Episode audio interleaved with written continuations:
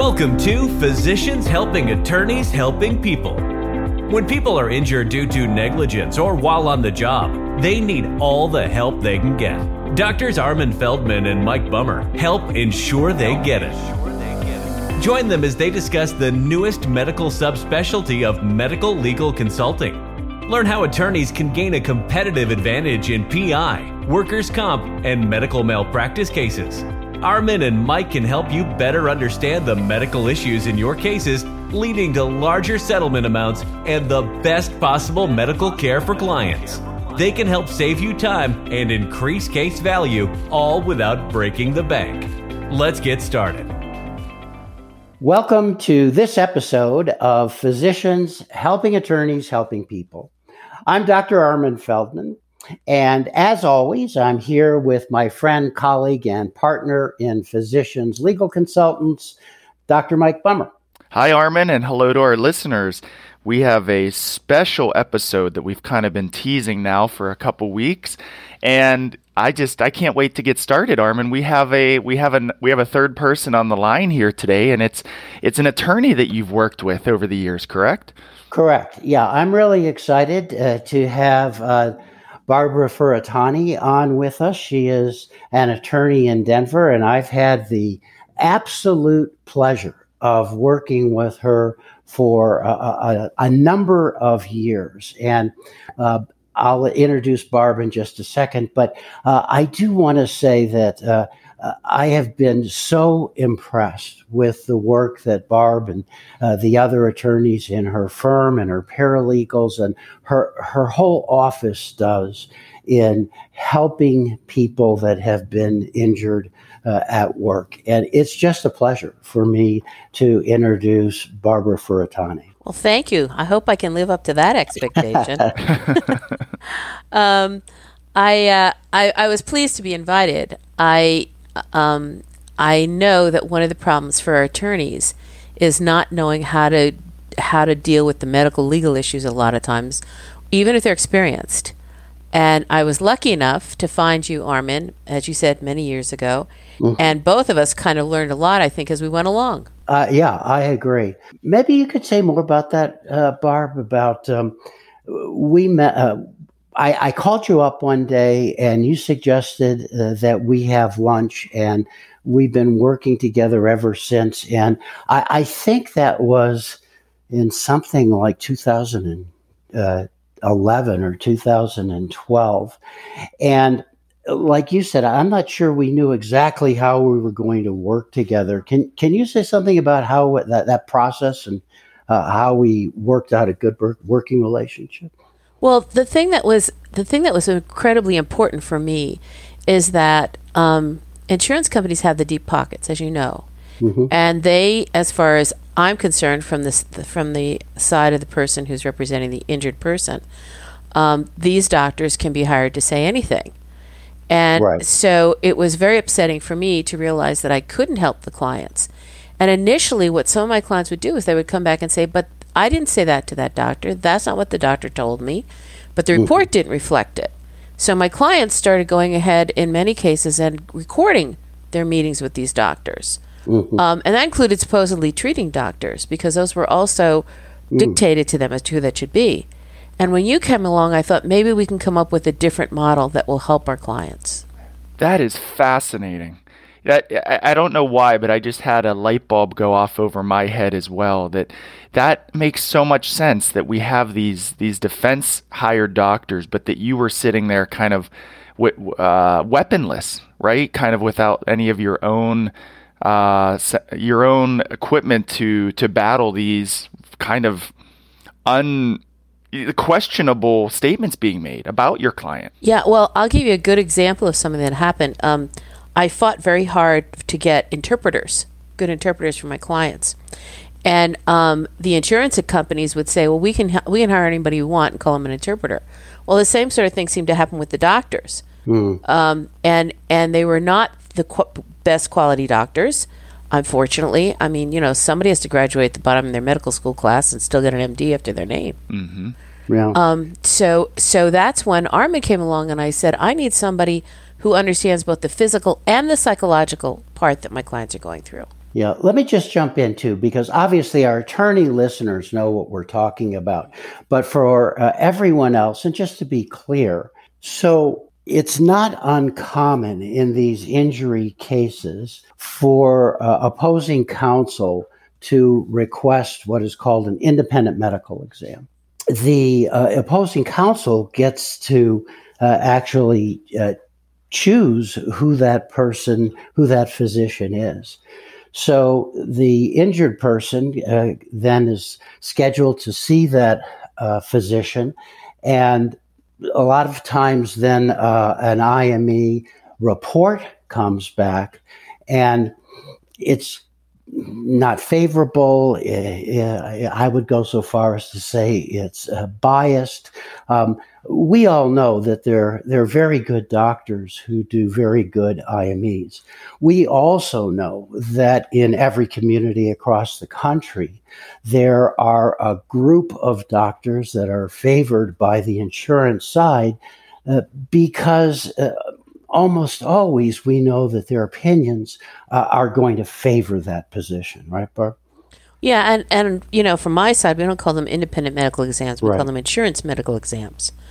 Um, they can use the, the initials IME, but that's not what it stands for for us. Right. The the the problem, as you said, is that there there are doctors who really do care. Um, but what I found over the years is that the doctors who cared got pushed out of the system, mm-hmm. or got discouraged because they could not they if they made a recommendation, the insurance company would fight them on them and then never use them again to do an exam. And and you know, my my position as an attorney is I want to know what's happening to my client. I want the truth. I don't want I don't want a hired gun from either side.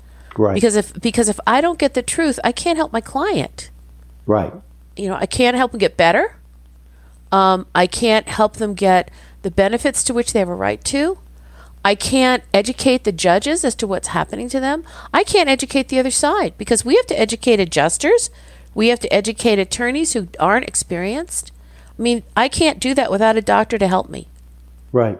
So we uh, started working together, and Barbara, it wasn't long before we had something of a uh, system worked out, right? So um, you always do a prep meeting with your client uh, before the IME. What happened is that you asked me to come in and participate in that prep meeting. Right. So, I, I, go ahead. I'm sorry. No, go ahead. I, I wanted to make sure that the client was able to tell you what was going on so that it wasn't a physical exam, but at least they could give you their, their, under, their view of what was happening to their bodies, um, what they had understood from their treating physician was happening. Um, if you saw things differently, you could say to them, you know, I think this is something else you might want to talk about with your physician or something else you might want to talk about with this insurance doctor. And that helped because I think the clients felt that I have somebody in my corner who cares about me. And that was huge. That was really huge. Right. So, actually, in those meetings, um, you or uh, the other attorneys uh, in your office would start that prep meeting and go through a, a, number of things that you felt it was important for your client to know in advance of the IME. Yes. And then you would turn that meeting over to me. And a lot of times, what we did is I would role play the role of being the IME doctor and we could hear what the uh, what your client was going to say. And sometimes they were uh, uh, great at um, interacting with the doctor, and sometimes it was helpful to uh, teach them about what the doctor, what the IME doctor is looking for, um, how to answer. You know, you know, of course, we'd always say, you know, first thing, of course, is to tell the truth. The next thing is to listen very carefully to the question that's being asked and answer that question. Uh, but also, uh, for example, we know that when uh, any kind of a patient goes to a doctor, the patients uh, tend to uh, you know make their own diagnoses which t- tend to, annoy the doctor or they're incredibly tangential the the doctor may say uh, uh, tell me about the pain in your left arm, and uh, the client slash patient will say, "Well, on Thursday I had lasagna for lunch," and then we would I would interrupt and say. You have you have to be very careful about what you're saying because the doctor's looking for some specific information. And if you go off on a tangent uh, these people are human. They tend to get irritated and annoyed. We don't want that to happen. So just try to answer the question that's being asked. Things like that right? Yeah, one of the things that we had a lot of clients from other countries, mm-hmm. um, and so that was a big issue. I two of the I can still th- I can think of two things that we used to have to say to clients. First of all, your entire leg can't hurt, your entire mm-hmm. arm can't hurt. You didn't break your back. Um, if the doctor sa- if the doctor po- uh, says where do you hurt, don't say my whole back because that's what we'd wind up with was these doctors who'd say it was non-physiologic right or they would say exaggeration and the client wasn't exaggerating it was their view and there was a lot of cultural issues that we had to deal with right because people from a lot of other countries explain their aches and pains explain themselves very differently than americans do right and a lot of american men were a problem because they wouldn't explain what where they were really hurting because then they're not being macho, they're not being a man. Mm-hmm. And we had to talk to them about the idea that you know what? You're hurting, your head's attached to your body by your neck, which means it's affecting you emotionally. Mm-hmm. And it's mm-hmm. perfectly normal and acceptable to feel depressed, to feel anxious. You have just been injured, and you don't have the job of a lawyer or a doctor where you have lots of options if you get hurt. So for you, you need that body working. Right. And fact, and I'm sorry. Yeah, in fact, Barb, I used to say in these meetings, now uh, what I want you to do is just take one finger and point to where it hurts. Right. Uh, and um, so we could help them to pinpoint where their pain was. So when the uh, IME might have come back anyway this way, but the IME report wouldn't say uh, the patient has diffuse pain uh, in their in their leg. Yeah, we didn't want anything that was going to be used against them. We wanted to have a really good, clean exam. And and one of the things, as you know, um, and again, I don't know the familiarity of your listeners, but one of the things that came up was Waddell's tests. Right. And that became a real hot potato because it was being used as a lie detector test, which of mm-hmm. course it was not it was not developed for that. It was developed to see who would be the best patients for surgery. So you and I worked together to find out what research could we find, and there was a great metadata analysis that was done that said, "Hey, the only thing we can tell you when you have positive Waddell sign is this person's under psychological stress and it needs to be treated." Yeah, in fact, Barb, we did. Mike and I did a, a podcast earlier about Waddell signs, and we talked about some of that literature in that podcast. And for our listeners, if you haven't listened to that one, go back and listen to our podcast on Waddell signs. And kind of the bottom line on that is the preponderance of the medical literature. Uh, reports that Waddell signs uh, are not an um, accurate way or not not a way at all of uh, determining if someone is exaggerating or malingering symptoms. Well, what was interesting for me was that because, you know, the medical legal community is comparatively small, it's not every single doctor because most people um, kind of cringe at the idea of this, even though um, I think they have an obligation as a, as a physician to advocate for their patient because it's their patient. Um, and what what ended up happening in Colorado is that the doctor stopped using it because we cross-examined them enough to make them look rather foolish. Mm-hmm. So interesting, so interesting. So now you have this this prep meeting, and then what was the involvement of Armin beyond this? What seems to be a priceless prep meeting, as the way I followed it. Well, we would have him go to the meeting. Um, he sat. He was not allowed to do anything disruptive. He had to just sit there. Um, initially, he took notes, and we had some some defense attorneys who went crazy over that. And so they would go to the judge, and, the, and a number of judges said, You can't take notes either. And so um, Armin would just sit there. He'd introduce himself to the doctor, say, I'm here. Um, I've been asked to come here by, by claimant's counsel, as an observer only. I'm not disrupting your meeting. And then once he was out of there, he would write whatever notes he felt were relevant. Okay, and then would uh, would he wait for that report? I presume to come back from the the insurance medical exam. Yeah, and the nice part was because he did take his notes not exactly contemporaneously, but pretty close. Um, he would say things to me like, um, "Well, that doctor didn't do that, or the patient didn't say that," and we would use that to say, "Hey, you know, this is not an accurate um, representation of what happened in that examination." And we call it or we label those for our listeners as IME rebuttal reports because we actually will then write these reports that you then used. But I'd like, in your words, to explain how those reports, what capacity you you used them in, and how effective you thought they were.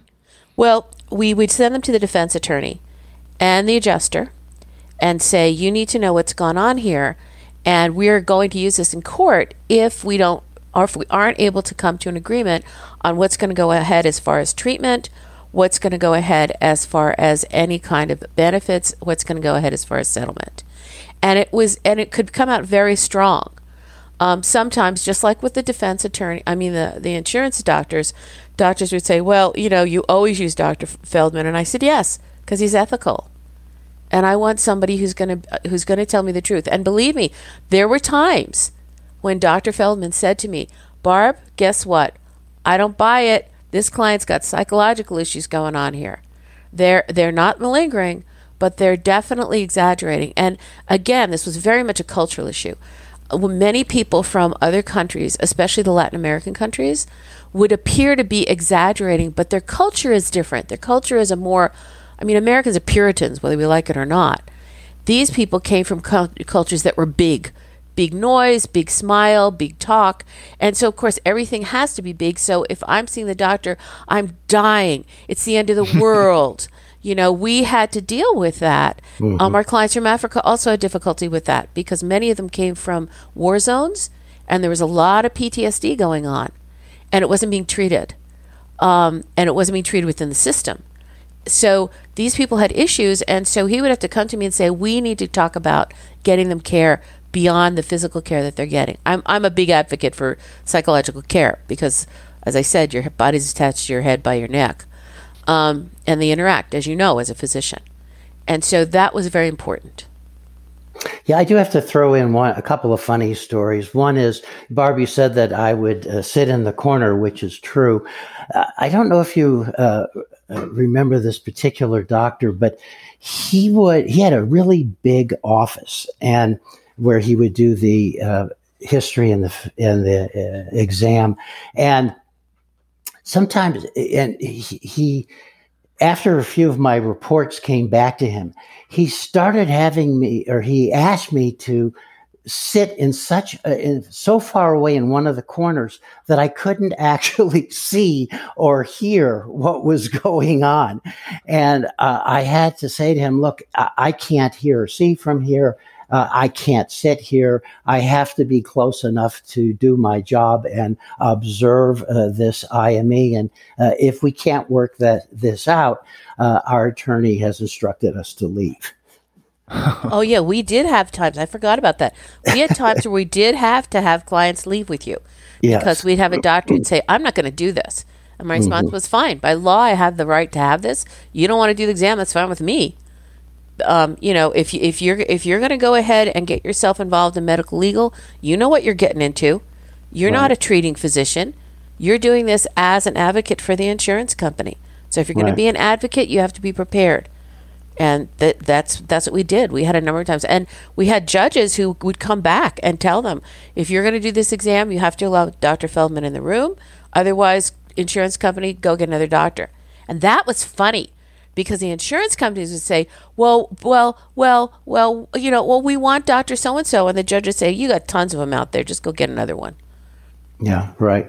And uh, one other kind of funny thing I just want to mention. I, I don't know if it's funny or not thinking thinking about it, but there was one IME doctor where uh, who was used a lot, and I uh, started observing and writing reports. And after a while, then he brought in another physician. Do you recall that? Oh, he'd bring it. He'd bring in the PA.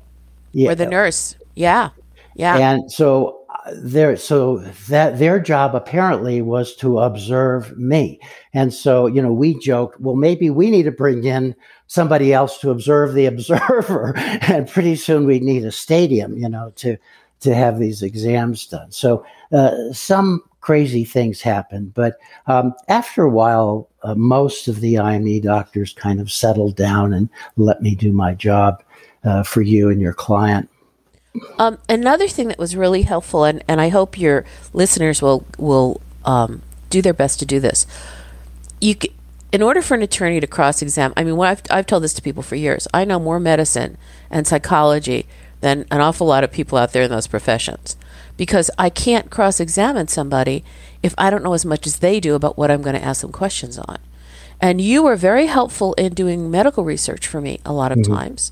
Mm-hmm. Um, I mean, that's when we were going to, to the to the medical school library, and then we were able to do things online. But right. it was really helpful to be able to say, Barb, here's some research that backs up what it is that we're finding, and that contradicts what this doctor's saying, and that was huge. You know, Barb, I have to jump in and say I, I have on my LinkedIn page, I call myself a not so secret weapon because really uh, we align as medical legal consultants in like we work with our attorneys like you. We don't we're not just a treating doc or an expensive medical expert. So we're actually you could just give us well, you could tell us exactly what you'd like to know and then you have us doing research or explaining things in ways that I know sometimes it's hard to do research if you don't even know the terminology of different body parts, right? If you're looking for a rotator cuff tear, you might not know that you also have to search for supraspinatus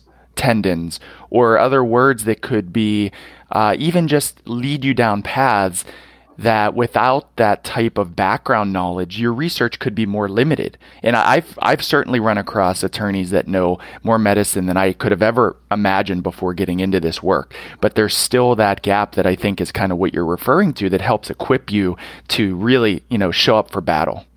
Well, and the thing is there was uh, there's always the odd case that comes in because most of what we do is is mm-hmm. musculoskeletal um, and with psychological issues as well. But you, all of a sudden I get somebody who has another medical condition. I'm like, what in the hell is that? Mm-hmm. And Mar- Armin would come in and say, well, that's what this is. Maybe somebody had, um, a, and this did happen. Clients would have undiagnosed underlying conditions that were serious. You know, somebody didn't diagnose a heart condition, somebody didn't diagnose diabetes, um, somebody didn't diagnose a, a kidney condition. And and I give credit to the IME doctor when they would do that.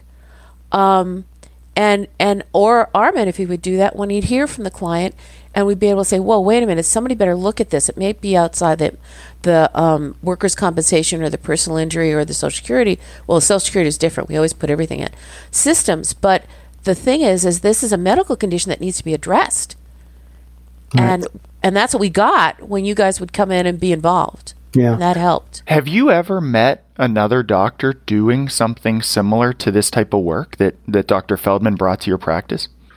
No. No, I hadn't.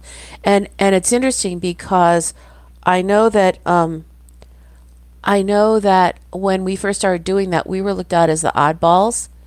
And I'd, I'd get claims attorneys who'd say, well, you know, why are you doing that? It costs the client money because it was we it was a cost.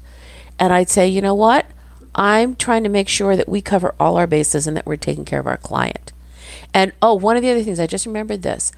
I had lots of anatomical charts in my office. And I felt uh, um, uh, it, it, irritated me that I was playing doctor. I mean, you know, you guys want to play lawyer, I want to play doctor, right? mm-hmm. um, it irritated me though that I was doing what I felt was the job of a treating physician and because these these guys are on a treadmill at these at these at these clinics for the insurance companies. And so they my clients were lucky if they got 10 minutes. And nobody would explain to them physiologically what was happening to them. Um, armin address the one about it about um, what do you call it? About arthritis. I always thought that was that was an interesting issue.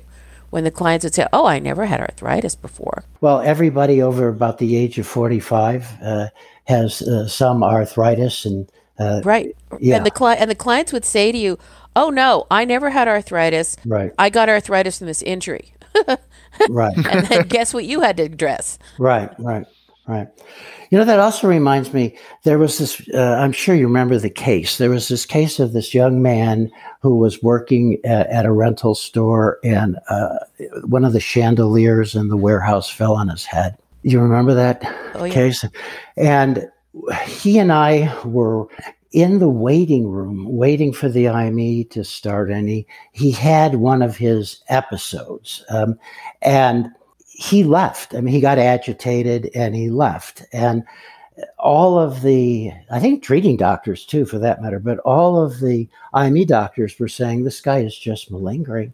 And I, I got to observe that episode in the waiting room. And to me, it looked like a seizure. And long story short, we had some special EEG testing done. And sure enough, he had a basilar, uh, that's a the lower part of the brain, uh, traumatic seizure disorder from the trauma uh, from being hit in the head.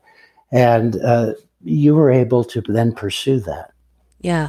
I mean, that's the kind of thing that you're, I mean, uh, one of the things some of the defense doctors would do, um, whether they were IMEs or just treating physicians, was they would make a point of observing our clients because they were so suspicious of anyone who got hurt. And so the observation wasn't just in their office. If they had an office with windows, they would literally stand there and watch our clients mm. get out of their vehicles.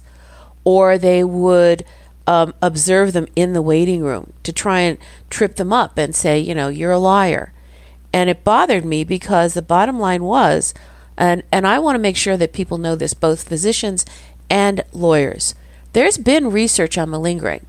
The state of California 30 years ago went ahead and set up a fraud unit for their workers' compensation system, and they went ahead and disbanded it after two years. They found out that the, that the amount of fraud was same with every other um, thing where people can get money, whether it's it's Medicaid, Medicare, because there's doctors that, that commit fraud on that. Um, they found the amount of fraud was five percent, just like everything else. But the interesting thing was the amount of the number of people who were committing fraud were employers and insurance adjusters. Mm. So wow. you know this the the suspicion and the brainwashing people have had is oh these people are out to scam the system. I mean I would tell clients over and over again there is not enough money in this system to make up for what's happened to your health. Yeah, right. Right. Well, Barb, this has just been an unbelievably uh, interesting and fun episode. I, I figure I could maybe wrap up and just ask what would you say if there's an attorney listening to this podcast who's never considered using medical legal consulting services like Dr. Feldman does in the pre-litigation stages? What would you what would you say to them and maybe we'll wrap up there. I would say that you're doing your client a disservice if you don't do it. It's not as big an expense as what the insurance companies pay, and it's worth every penny in my book. Wow. Well, thank you, Barb. I really Welcome. appreciate it. Yeah, and uh, it, uh, great to have you on. And for our listeners, if you have a comment, if you have a question, certainly for our attorneys, if you have a case, you can reach us uh, uh, by email at comments at physicianshelpingattorneys.com. And we look forward to having you on the next episode. Thanks for listening to Physicians Helping Attorneys Helping People. For more information about the show and to listen to all the podcast episodes, go to physicianshelpingattorneys.com. You can also email Armin and Mike at comments at physicianshelpingattorneys.com.